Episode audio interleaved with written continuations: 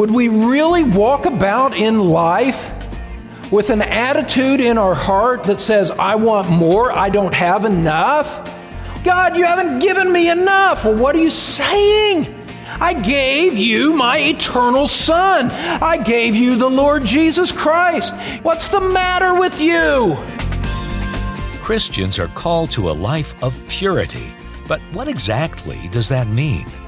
Jesus describes it for us in Ephesians five, and Pastor Don Green will take us there today on the Truth Pulpit as he continues to teach God's people God's Word. Hello again, I'm Bill Wright. We're continuing our series, As You Walk with Christ. Don will be presenting part one of a message titled, The Pure Life. As you'll see, purity extends well beyond just the sexual realm. Our calling is to a purity of mind, body, and spirit. But if we did not have Christ as Savior, we'd be unable to rise to that calling.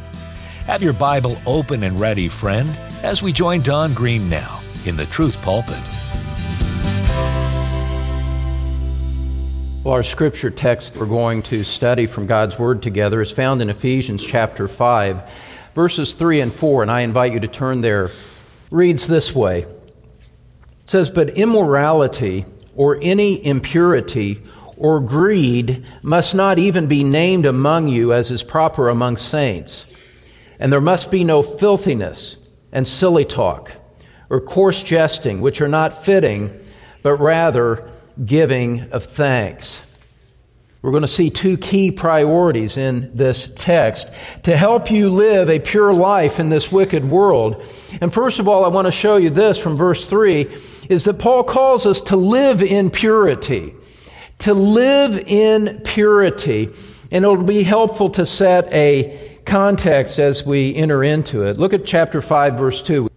Paul says and calls us to walk in love, and then he lays out the sacrifice of Christ for us. He says, "Just as Christ also loved you and gave himself up for us, an offering and a sacrifice to God as a fragrant aroma." What you do at this point is you step back and you think on that for a moment.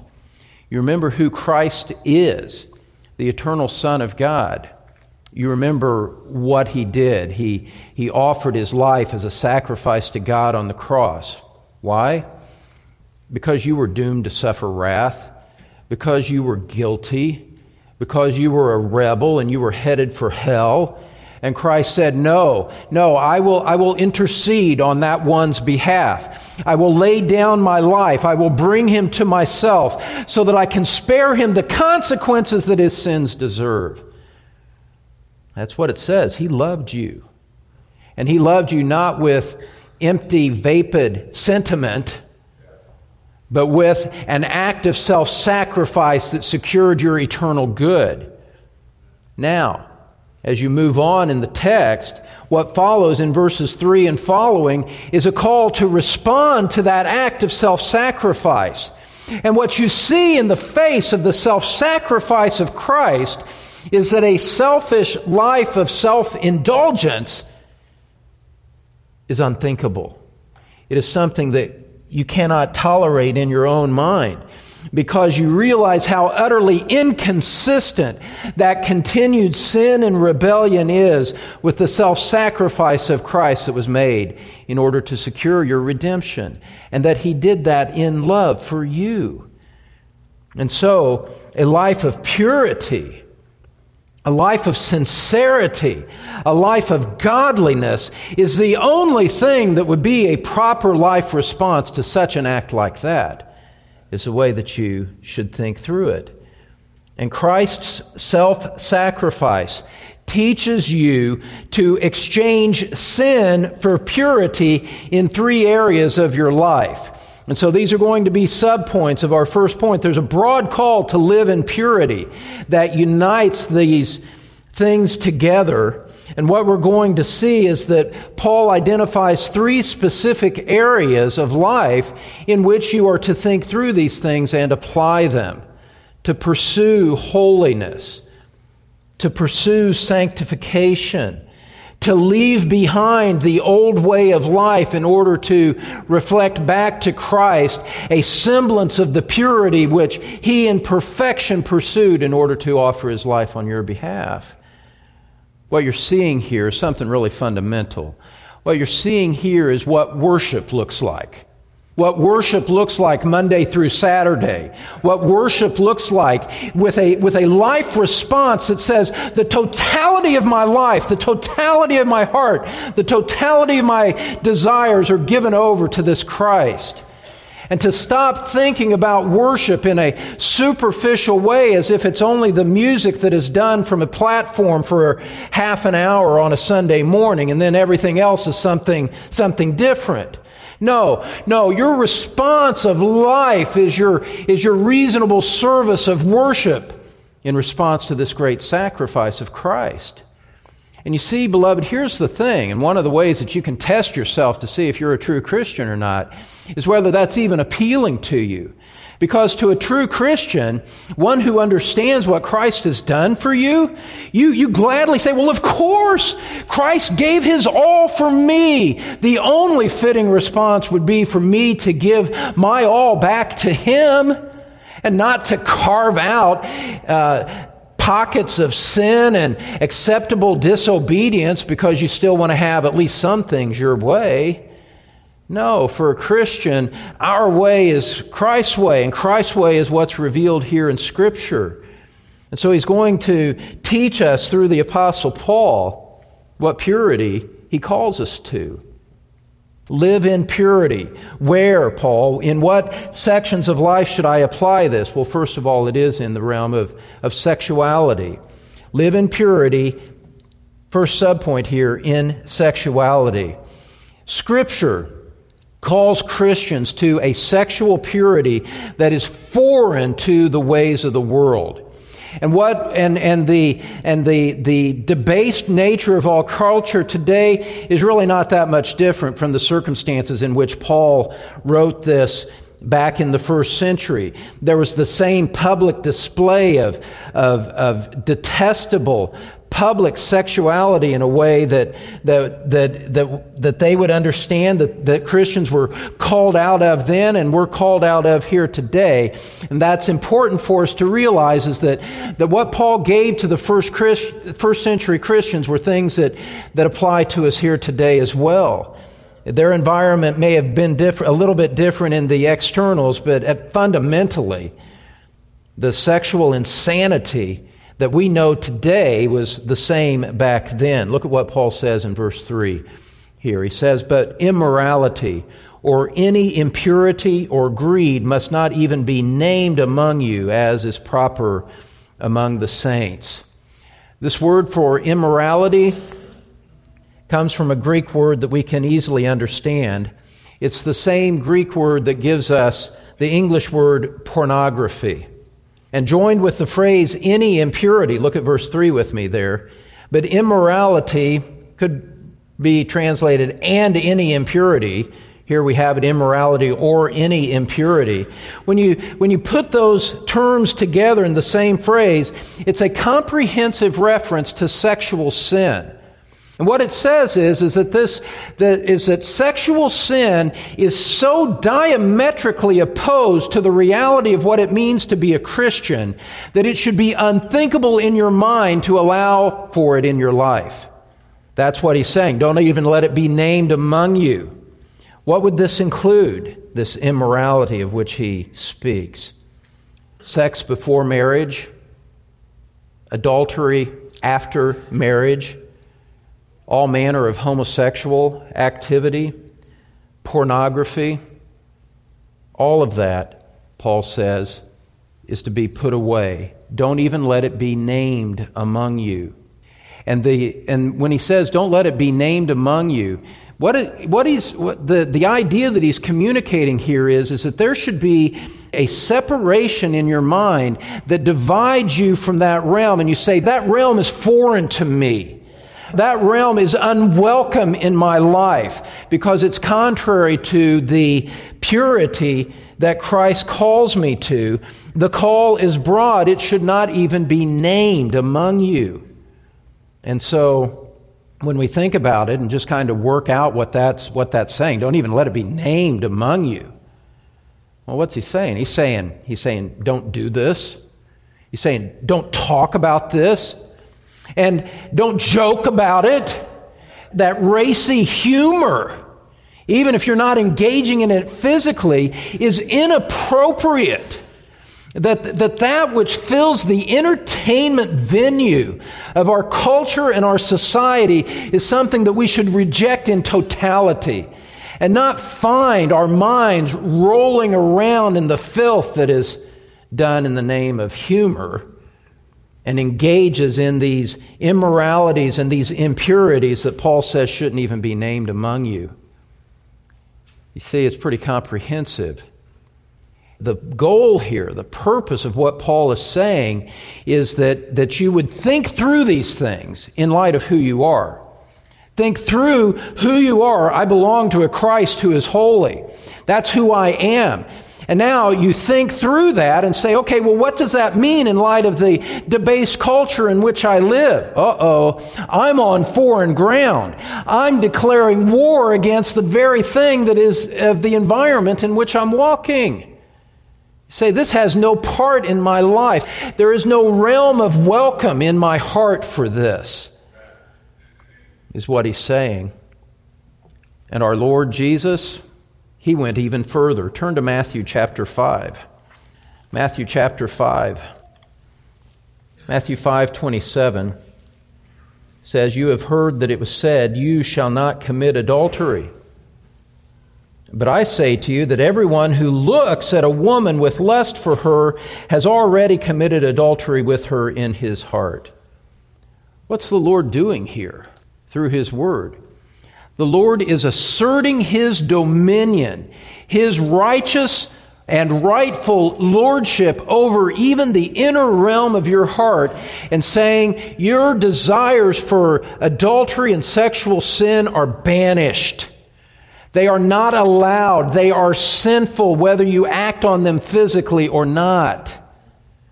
And we see that the, the, the searching and pervasive nature of the law of God is such that God commands even what you are to desire and what you are not to desire. That's how thorough his authority is over the world, over the unsaved, and certainly over us as his people. Those lusts are contrary to who you are. When we say the lusts, the sexual desire expressed in marriage, God ordained that. God blesses that. He appointed that. It's the illicit seeking it outside of realms that he has blessed and, and provided for us that is condemned and forbidden. And so because you are a new creation in Christ, you align yourself with what God commands and what God desires and what he calls to be holiness. And say, that has no part in my life. Pretty high standard, isn't it? We all feel, we all feel condemned by this. We all realize that we all fall short of this. Well, there's two things that I would say about it at that point. Welcome to the fact that you need a Savior. And praise God that he gave you one, because we all fall short here, and that Christ's shed blood covers even that sin. And so if the question, if the question is asked, well, can these sins even be forgiven, given how contrary they are to the nature of God? Can they be forgiven? Yes. That's why Christ came. He came for you to save you, and in mercy have, have kindness upon you, even in what you've swum in in the past. So can it be forgiven? Yes. But beloved, let me show you something really important. That's not Paul's point here. Paul is talking about something different here. He's not addressing whether it can be forgiven in the life of a Christian. He had just said in verse two that Christ gave himself up as a sacrifice and offering. There's your hope in the midst of your sinfulness, that there is forgiveness available for you in Christ Jesus. You rest in verse two. But now as we move on in verse three, understand that he's saying something different. And to say that it can be forgiven, to say that Christ died even for those uh, shameful sins that you would not want anyone to know about. That's not his point here. His point here is what you think about them now as a Christian. And what you think about these sins now as a Christian is, is that those are now my sworn enemies, those sins. It's that I set myself against them. And while the temptation might assail me, while the struggle might still be there, it's a struggle that comes from an enemy, not from someone that I'm wanting to embrace as a friend. That's the difference. These sexual sins are your sworn enemy as a Christian. And whether you stumble in them or not is not the point here. It's that you settle in your opposition against them. Paul says you should not think for a moment that they are acceptable in a Christian life. Look at it with me again. We'll tie it together here. He says, but immorality or any impurity or greed must not even be named among you, as is proper among the saints. You see, you think through your life. You think through who you are in Christ. And you realize when you put the holiness and the pristine sacrifice of Christ up against the debased lusts of this world, you realize those two can't meet together and be reconciled as friends. And you say, well, I'm on Christ's side now. Christ bought me. He brought me into his family, and therefore I am settled against those things. And when they present themselves to me, and when they attack me, and when they allure me, they will find me resisting and fighting them rather than running after them to enjoy and to plunge in with them. It's a matter of a heart mindset that Paul is after, that you settle this. And you see, beloved, here's the thing. It's at a time like this where you really have to think through these things, because God's Word is strong enough and is powerful enough to help you in these realms, these realms that you have struggled with for a long time. God's Word is strong enough and powerful enough to equip you to resist these temptations. Yes, it is. Yes, it is. But the key to it is for you to think through things now, in times like this, when the temptation is, is removed from you far, and to think through these things and to settle the convictions in your heart that will, that will steal you, that will undergird you, that, w- that you can draw upon when the temptation comes upon you. You must think about these things deeply, and you must commit yourself to them wholeheartedly, rather than waiting until the temptation comes and says, well, I'll figure it out then. No wonder people stumble when that's their approach. Then, when the temptation is on you, it's really too late to start thinking about these things. You need the convictions cultivated in your own heart and mind beforehand, under the clarity of God's Word, under the clarity of the influence of His Holy Spirit, and says, yes, Lord, that's where I want to go.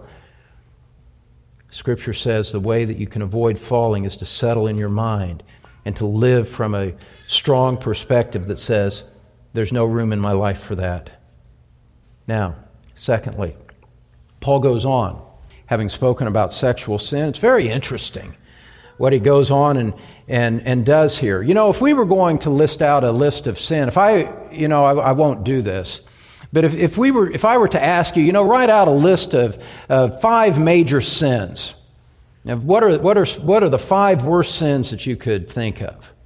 And you know, well, maybe it's, it's sexual sin, anger, murder, you know, that kind of stuff. And you'd write those things out.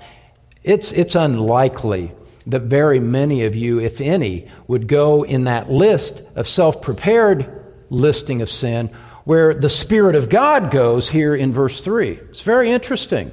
And and we don't see this one coming, and so it kind of it kind of hits us off guard, and we realize, oh, there's some, there's a whole realm here that, that I never even thought about. Look at what he says in verse three. He says, but immorality or any impurity or greed must not even be named among you, as is proper among the saints. Paul, in, Paul injects something different here when he uses the word greed.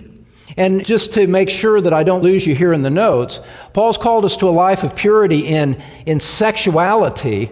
And now, secondly, here we're moving in that he's calling us to a life of purity in satisfaction. In satisfaction. Because Scripture tells you to be satisfied with what you have. rather than adopting a worldly mindset of always wanting something more. It's said of J. Nelson Rockefeller, the wealthy businessman, that he was asked one time, how much is enough money? And he's reported to have said, just a little bit more. Always just a little bit more. I want just a little bit more than what I have. And Scripture tells us to reject that mindset. Look at verse three with me again. Immorality or any impurity. Notice the word "or" there. He's talking about something different here. I disagree with those commentators who think it's just talking about greedy sexual desire. It's a disjunctive. It's "or." He's talking about something, he's adding something new to the list here, distinct from the immorality and impurity that went before it. And so he separates out greed as something that likewise is not to be named among you as is proper among the saints. Why would that be so important? You and I are conditioned through lots of church involvement and things we read to, to have our antenna up about sexual sin. But why greed? Would that have been in your top five list? Probably not. For Paul, it was right there on an equal plane with sexual sin. This is unsettling. Why is that so important? What is so bad about greed? An unrestrained earthly ambition. What does greed say? Oh, this is painful, but we need to get to the heart of it. Do you know what greed says? Do you know what that insatiable longing for more in your heart is saying? It is saying that, that you are dissatisfied with the present provision of God. God, I have all of this, but I want more. Are you kidding me? Really? That would be your attitude toward God. That would be your attitude toward Christ, who, go back to verse two. Look at verse two with me. Christ, who in a in, in a complete self-emptying, a complete self-denial, loved you and gave himself up for you, an offering and a sacrifice to God for your sins as a fragrant aroma. He did that eternal work on your behalf to secure your eternal well-being. And you, and, and even by worldly standards, almost every one of us here are living in the in the upper echelon of what the rest of the world enjoys. And and we and from that position of material blessing, that position of inestimable, unconquerable, eternal blessing, would we really walk about in life with an attitude in our heart that says, I want more, I don't have enough? What is that saying to God? God, you haven't given me enough. Well, what are you saying? I gave you my eternal Son. I gave you the Lord Jesus Christ. You have food and covering. You're not content with that? What's the matter with you? This helps us to see that Paul's talking about more than a physical purity when he writes here. He's talking about a spiritual purity. He's talking about a heart attitude that recognizes the goodness and the blessing of God, and in response says, thank you, not where's the rest? Those of you that are parents, you know, you know what it's like, either from experience or from your friend's experience. You know, you pour out all of these gifts on Christmas morning, and the little kid opens it all up, and it takes forever to get through them all. And then he starts looking around, where's the rest? Why isn't there more? Well, what we need to see as Christians is, is that the purity that God calls us to says that, no, the fundamental cornerstone of my heart reaction to my circumstances is going to be, God, thank you, you've given me all I need. You've blessed me, Lord, and I recognize that, and I'm grateful for what you've done. Greed, then, opposes the purity of life to which you are called. The pure life does indeed include the realm of satisfaction, and the key to satisfaction is simply gratitude. Pastor Don Green will explain further next time here on The Truth Pulpit as he takes us further into our series, As You Walk with Christ. Be sure to join us then. Right now, though, Don's back in studio with a special invitation. Well, friend, if you are anywhere near the Cincinnati area and you don't have a good church home, I invite you to visit us at Truth Community Church. I'm in the pulpit almost every Sunday, and we have a loving congregation that would simply be thrilled to meet you and welcome you to our body. We are striving to manifest the principles that you heard taught today. Why not come and see us? Bill will help you find us on our website. Just visit the truth pulpit dot com for directions and service times. There, you'll also find a link to Don's Facebook page. Once more, that's the truth pulpit dot com. And by the way, thanks for your support of this ministry. I'm Bill Wright, inviting you back next time as Don Green teaches God's people God's Word from the Truth Pulpit.